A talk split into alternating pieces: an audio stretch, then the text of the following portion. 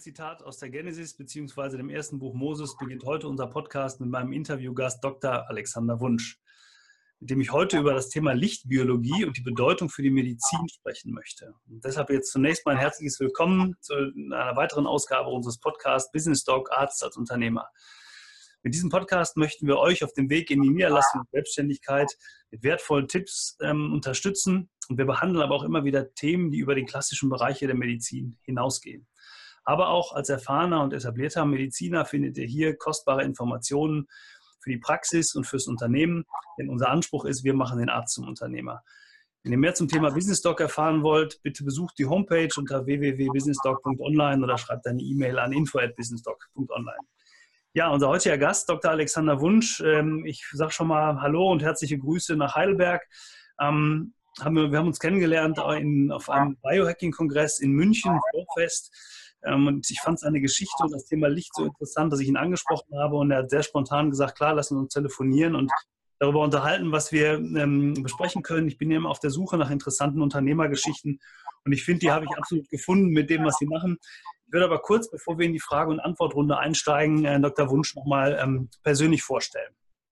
Dr. Alexander Wunsch, 1961 geboren, studierte Medizin in Kiel, Gießen und Heidelberg. Wenn irgendwas falsch ist, Herr Wunsch, immer sofort ähm, reinrufen.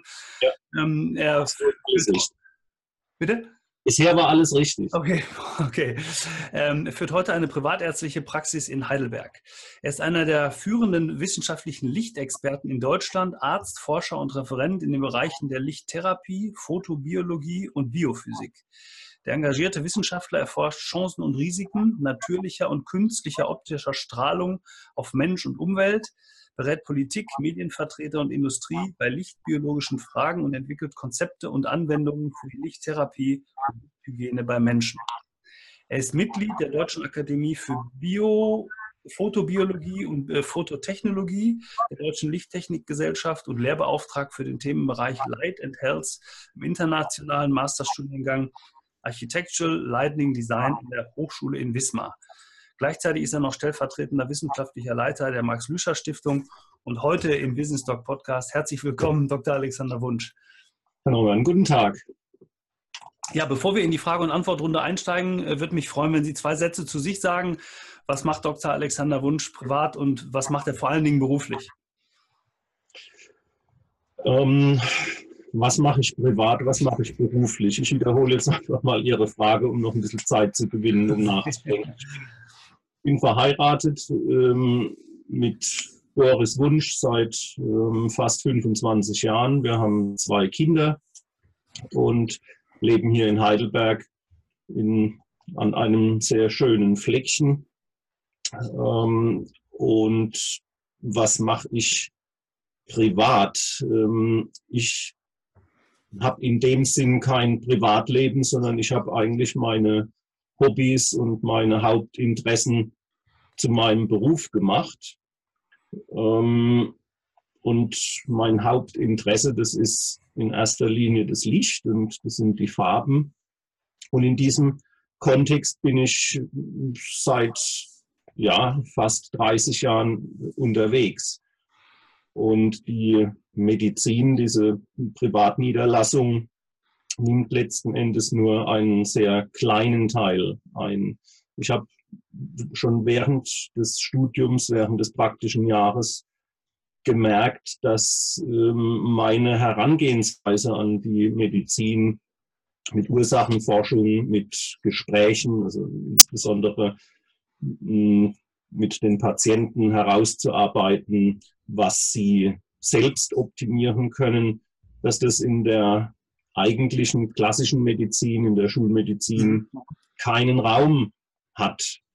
Und habe deswegen auch dann direkt nach dem Studium mich erstmal aus der Medizin zurückgezogen und habe ähm, über privates Interesse verschiedene Geräte entwickelt und die ersten Jahre, so in den 1990er Jahren, dann eine Firma geführt, ähm, mit der ich medizinische, komplementärmedizinische oder integrativmedizinische Geräte hergestellt und vertrieben habe. Mhm. Darf ich da kurz sofort nachfragen? Ähm, gibt's da, können Sie da konkret was sagen? Was waren das? Sie haben es gerade schon, schon jetzt gesagt. Ähm, medizinische Geräte, ich, ich würde mal annehmen, haben wahrscheinlich unmittelbar mit dem Thema Licht zu tun. Das hatte damals noch nicht mit dem Thema Licht zu tun, sondern das erste Gerät, das ich äh, entwickelt habe und auch hergestellt habe, war ein sogenanntes kraniales Elektrostimulationsgerät, also ein kleines Kästchen, das sehr genau Frequenzen erzeugt, die man dann über Ohrclip-Elektroden auf den Organismus zur Einwirkung bringt. Das Ganze war auch als Medizingerät zugelassen, Anfang der 90er Jahre, also 1990 hat es gestartet. Und dieses Gerät war für mich ähm, der Türöffner in eine ganz andere Form der Medizin, eben die Biophysik, die ja in der heutigen Schulmedizin hm, höchstens im diagnostischen Bereich ähm, eine Bedeutung hat, aber in der therapeutischen Anwendung eher ein Schattendasein fristet. Mhm. Und ich war, ich war damals äh, sehr engagiert und man konnte mit diesem, mit diesem Brainman-Gerät zum Beispiel Schlafstörungen nicht pharmakologisch behandeln. Man konnte Lernverbesserungen erzielen, die teilweise bei Anwendern durchaus als sensationell bezeichnet werden konnten.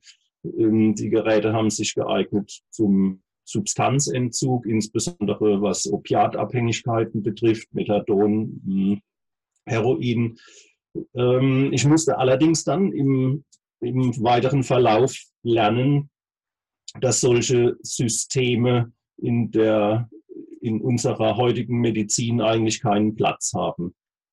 Und durch die Beschäftigung mit den Frequenzen, die auf das Gehirn einwirken, bin ich dann im weiteren Verlauf äh, auf die Klänge gestoßen, also auf die Körperschallanwendung, habe verschiedene Klangliegen konstruiert und, und realisiert und schlussendlich ähm, bin ich dann auf das Licht gekommen. Also von der äh, von meiner Entwicklung, Interessensentwicklung kann man eigentlich sagen, es hat mit den ganz langsamen Frequenzen, die in unserem Gehirn eine. Rolle spielen, angefangen. Dann über die äh, über den Bereich der hörbaren Töne habe ich mich bis zu dem Spektralbereich und Frequenzbereich des Lichtes vorgearbeitet. Mhm. Und bei dem Licht, hm, bei elektromagnetischen Schwingungen, bin ich dann hm, praktisch zum Verweilen gekommen, beziehungsweise das hat dann meinen Hauptfokus auch gebunden. Jetzt ist das ja eine, eine, wirklich spannende Entwicklung zu sagen, ich studiere Medizin und lerne während des Studiums oder sehe während des Studiums, ähm, ich nenne es jetzt mal Tendenzen, so habe, würde ich es jetzt verstehen, die, die Sie zunächst mal in Anführungsstrichen nicht befriedigen. Und Sie haben so viel Interesse an einem Thema, dass Sie sich so damit auseinandersetzen und überlegen, was kann ich denn mit dem Wissen und meinem Interesse machen, damit ich alternative Wege in der Medizin finde. Ist das, ist das richtig so zusammengefasst oder, oder hatte das einen ganz anderen Hintergrund? Naja, ich habe, hm, es ist eigentlich ganz gut zusammengefasst. Ich muss sagen, ich bin damals sehr naiv an das Medizinstudium herangegangen. Mir war nicht klar, was es letztendlich äh, im Alltag bedeutet, dass hm, man als Arzt nur einen ganz, ganz geringen Spielraum hat, was die hm, therapeutischen Optionen anbetrifft. Mhm. Dass also durch die Abrechnungssysteme sehr, sehr ähm, engmaschig kontrolliert wird, welche Art von Medizin, welche Art von Therapie man letzten Endes zur Anwend Anwendung bringen kann. Mhm. Also auch mit den dahinterliegenden Leitlinien, die dann vorgeben, wie ich behandeln muss oder wie ich eine bestimmte Krankheit behandeln muss oder soll. Das eine sind die Leitlinien, das ist äh, praktisch das, äh, die, die Good Practice of ähm, ja, was für Therapien ich überhaupt anwende. Das andere ist natürlich ähm, das Abrechnungssystem, mhm. ja von vielen auch, äh, insbesondere auch von, von Kollegen, ähm, als ja, problematisch angesehen wird. Und für mich gilt ja die Gebührenordnung für Ärzte als äh, privatärztlichen gelassener Arzt. Und die gibt eben einen sehr, sehr äh, engen Rahmen vor. Und letzten Endes ist für die sprechende Medizin zumindest mal was die allgemeinmedizinische Tätigkeit oder die hausärztliche Tätigkeit anbetrifft, ähm, wenig Raum dort gelassen. Mhm. Bevor wir dann gleich nochmal wirklich intensiv auf das Thema der Lichtbiologie eingehen, weil das wirklich ein hochspannendes Thema ist, würde ich nochmal fragen, Sie haben den ähm, Facharzt für, für Allgemeinmedizin gemacht oder, oder ähm, nein? Ich habe keinen Facharzt, ich bin nur Arzt. Und Sie haben aber dann irgendwann sich trotzdem entschieden, das, was Sie im Bereich der Ihrer eigenen, ich sage mal, entwickelten therapeutischen Maßnahmen ähm, ähm, erbracht haben, zu sagen, ich biete das auch ähm, meinen Patienten an in der Praxis und haben dann die eigene Praxis doch irgendwann gegründet und betreiben diese. Sie haben es gerade gesagt, eigentlich nur noch nebenbei zurzeit, richtig? Wenn man sich in einer privatärztlichen Praxis niederlässt, ohne vorher Oberarzt gewesen zu sein, also auch ohne die ähm, fachärztlichen Ausbildungen, dann, dann ist es äh, relativ schwierig, sowas äh, auf finanziell tragfähige Säulen mhm. zu stellen. Und ich habe halt im Zusammenhang mit meinen Geräteentwicklungen und mit der Medizinproduktefirma, die ich äh, seit Anfang der 1990er Jahre geführt habe, ähm, die Möglichkeit äh, gehabt, mich wirtschaftlich sozusagen abzusichern und habe dann einfach schade gefunden, auf die mh, hm, ärztliche Tätigkeit völlig zu verzichten. Mhm. Und im Prinzip ähm, habe ich mir durch die Firma die Freiheit geschaffen, so ärztlich tätig zu sein, wie das meiner Überzeugung meiner inneren Überzeugung entspricht, äh, ohne mich jetzt diesen finanziellen Vorgaben, den Abrechnungsvorgaben unterordnen zu müssen. Hört sich aber, wenn ich das jetzt so sagen darf, nicht unbedingt nach einem einfachen Weg an. Also ich sage mal, es wäre ja auch möglich gewesen, den in Anführungsstrichen normalen Weg zu gehen, zu sagen, ja, ich mache dann noch die weitere Ausbildung, ich habe das jetzt gemacht, ich habe das Medizinstudium durchgezogen, gehe jetzt noch in die nächste Facharztausbildung, werde dann den Oberarzt und gehe dann in die Praxis weil ich habe ja nun mal Medizin studiert. Das ist der Weg, den sehr viele durchziehen. Sie haben aber die, ich nenne es jetzt mal unternehmerische Entscheidung getroffen, nee, das mache ich komplett anders, weil ich habe da etwas gefunden, was mich in meiner täglichen Praxis und in dem, was ich einfach machen möchte, viel mehr zufriedenstellt und wo ich den Weg für mich in der, in der, in der Medizin in Zukunft sehe. Also ich sage mal den, den wahrscheinlich steinigeren Weg. Ja, der, der Weg war natürlich steinig. Ähm, jeder, der als Freelancer tätig war, der kennt es, dass hm, die Aufträge nicht kontinuierlich ins Haus mhm. geflattert kommen und dass es eben Ups und Downs gibt.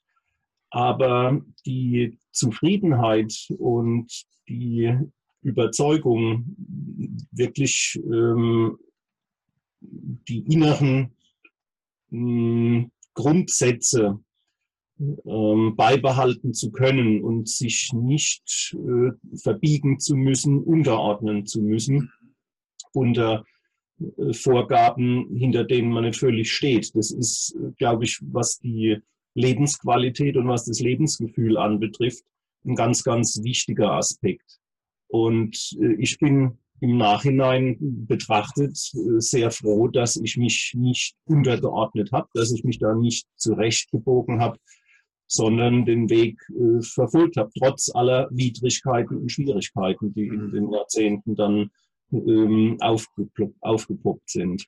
Also aus meiner Sicht hat sich jetzt gerade aufgrund Ihrer letzten drei Sätze das ganze Interview auf jeden Fall schon gelohnt, denn das ist ein tolles Learning für alle die, die sich das hoffentlich anschauen, mal zu überlegen, was mache ich, gehe ich dem Weg, der vielleicht ein bisschen steiniger ist, aber bin ich zufrieden, denn eine Zufriedenheit hat nicht nur, ich wiederhole nur, nicht nur was mit monetären Gesichtspunkten zu tun, sondern vor allen Dingen ja was mit einer langfristigen inneren Zufriedenheit und vielleicht auch mit einer Selbstverwirklichung.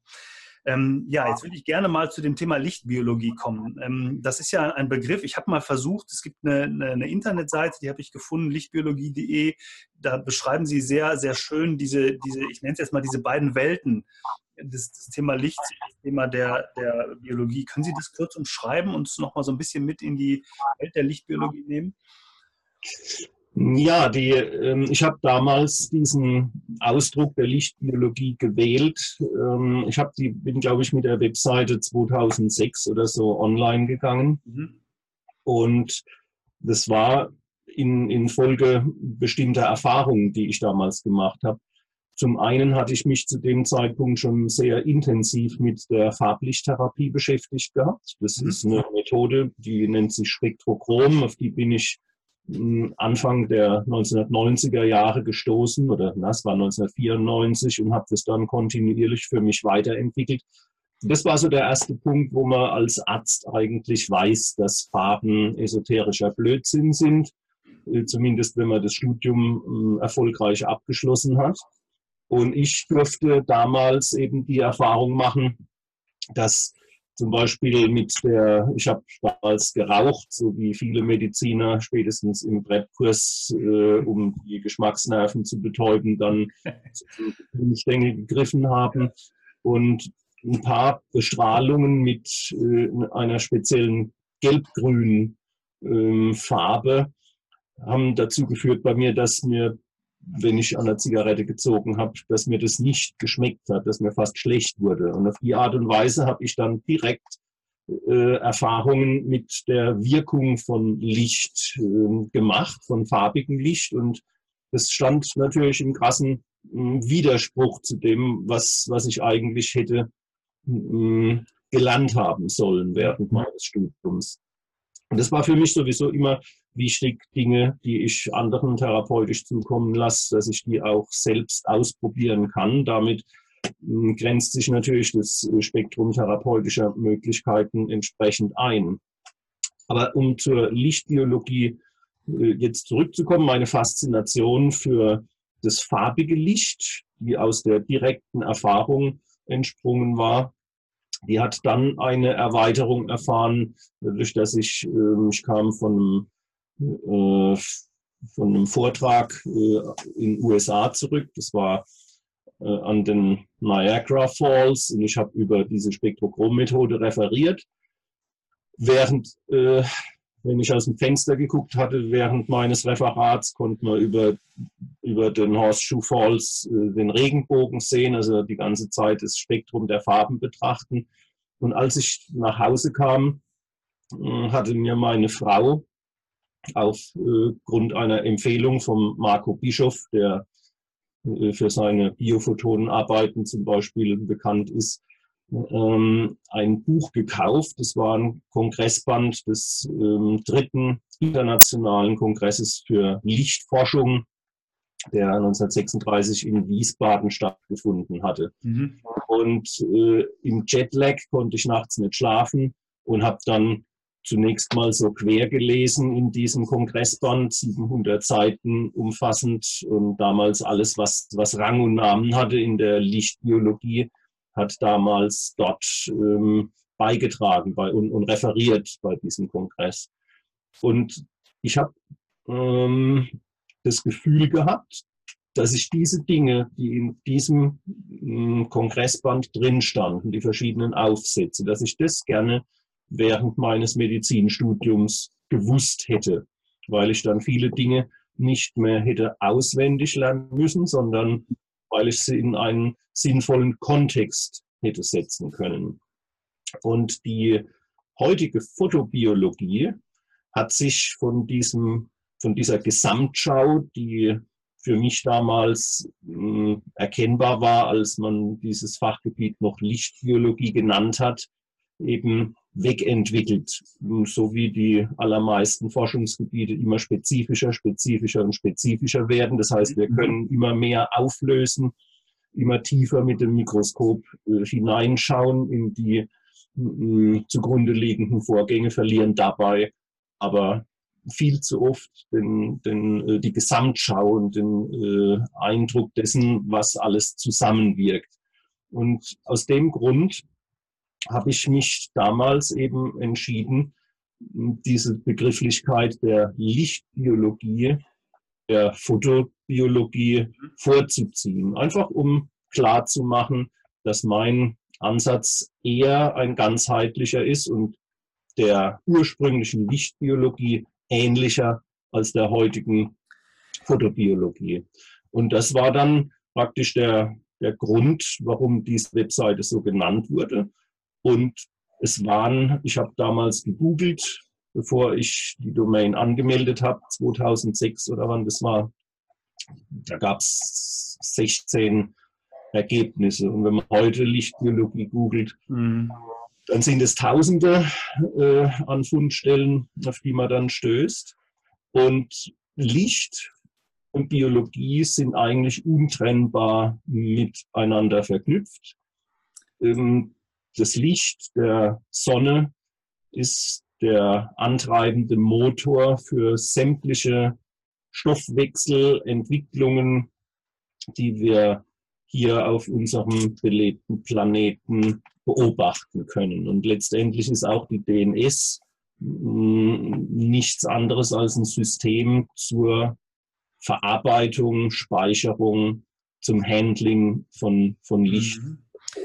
Das, das äh, wirft ja sofort auch die Frage auf, äh, was, wie nutzt man das? Also jetzt äh, für vielleicht zukünftige Behandlungsformen. Also auch das Thema, ich habe so ein paar Begrifflichkeiten mir mal aufgeschrieben, Therapie von morgen, beziehungsweise auch mal zu überlegen, wie, wie kann man das Licht sinnvoll einsetzen oder andersrum natürlich auch, wie wird das Licht heute unsinnig oder gar gefährlich eingesetzt, wenn wir vielleicht nicht über die, das Sonnenlicht sprechen, weil Sie haben ja gerade gesagt, an, an, äh, der Sonnenlicht ist an allen, nahezu allen Stoffwechselprozessen im Körper beschäftigt. Jetzt bin ich kein Arzt und versuche das immer laienhaft irgendwie nachzuvollziehen.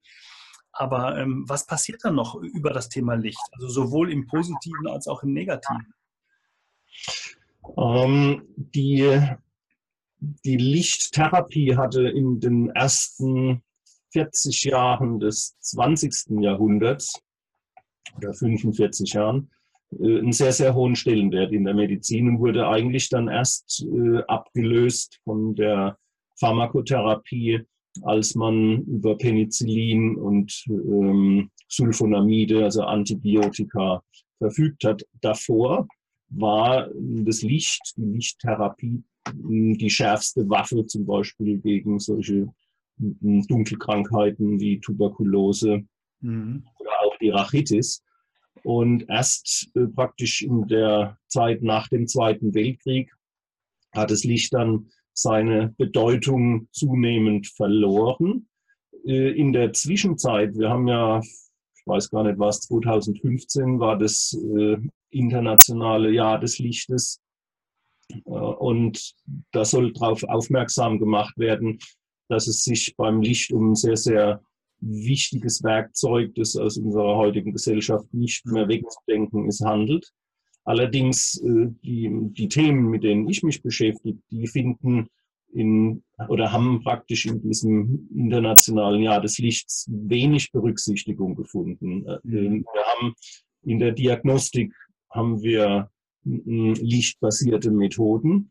In der Therapie haben wir lichtbasierte Methoden, aber die sind alle, sagen wir mal, sehr, sehr spezifisch. Es sind, handelt sich um, um Lasersysteme in vielen Fällen, die jetzt für den Privatanwender oder auch jetzt für den normalen Arzt in der Praxis eher uninteressant sind. Ähm, Demgegenüber steht dann zum Beispiel diese Farblichttherapie, die jeder mit ein bisschen handwerklichem Geschick sich selbst äh, nutzbar machen kann, ohne großen Kostenaufwand.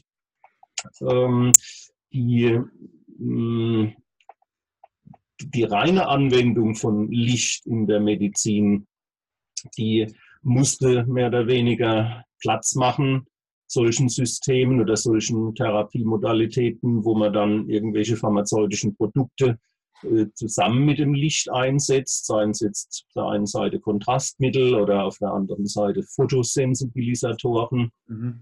Mit denen kann man schon sehr fortschrittlich therapieren. Und ich denke, wenn man alle Möglichkeiten des Lichts nutzen würde oder in der Medizin nutzbar machen würde, dann hätte die Menschheit äh, sehr, sehr viel gewonnen. Gerade so ähm, in der First Line Defense von Krankheitsbildern, wie man sie eben zunächst mal als Hausarzt äh, sieht, also Infektionskrankheiten, die jetzt, äh, sagen wir mal, zu dem alltäglichen grippale Infekte, ähm, irgendwelche Ohrinfekte oder so bei Kindern, Verletzungen. Das, das wären alles Einsatzgebiete, wo man das Licht sehr, sehr förderlich und, und äh, hilfreich einsetzen könnte. Mhm. Und das mache ich auch. Ähm, jetzt so in meinem direkten Umfeld. Ich habe Geräte, die ich meinen Patienten auch nur ausleihe, damit sie sich zu Hause entsprechend behandeln können, wenn, wenn sich äh, irgendwelche Patienten von mir Lidkorrekturen machen lassen im etwas fortgeschrittenen Alter. Da kann man das mit der Chromotherapie wunderbar begleiten. Aber da passiert halt grundsätzlich, dass die dann zu ihrem Chirurgen gehen und äh, wenn die Fäden gezogen werden müssen und der Chirurg sagt, ah, Sie haben aber eine super Wundheilung. Und in dem Moment, wo die Patienten dann dem Chirurgen kommunizieren möchten, dass sie eben zusätzlich, um die Wundheilung zu unterstützen, farbiges Licht eingesetzt haben. Dann geht der Rollladen runter und der will davon dann nichts mehr mhm. wissen, sondern der hat dann die Schublade schon geöffnet und der jeweilige Patient ist in der äh, Schublade nicht zurechnungsfähig äh, gelandet. Also insofern äh, gibt es da einige Hindernisse, mhm. wenn es sich um äh, um Methoden handelt, die vielleicht auch dem medizinischen Laien zugänglich gemacht werden könnten. Auf der anderen Seite äh, haben wir einen Einsatz von Licht. Jetzt gerade am 1. September ist äh, die nächste Stufe der Ausfassung äh, thermischer Lichtquellen in Kraft getreten. Also Halogenlampen als die letzten verbliebenen Glühlampen sind jetzt nicht mehr äh, vermarktbar. Äh, mittel- und langfristig, so wie die Glühlampe eben ausgefasst wurde äh, ab 2008, ist jetzt die nächste Stufe vollzogen. Mhm. Und wir haben äh, im Bereich des Kunstlichts praktisch ausschließlich in der Zwischenzeit LED-Lichtquellen. Und diese LED-Lichtquellen, die mh, stellen aus, aus lichtbiologischer Sicht ein sehr, sehr großes Risiko dar.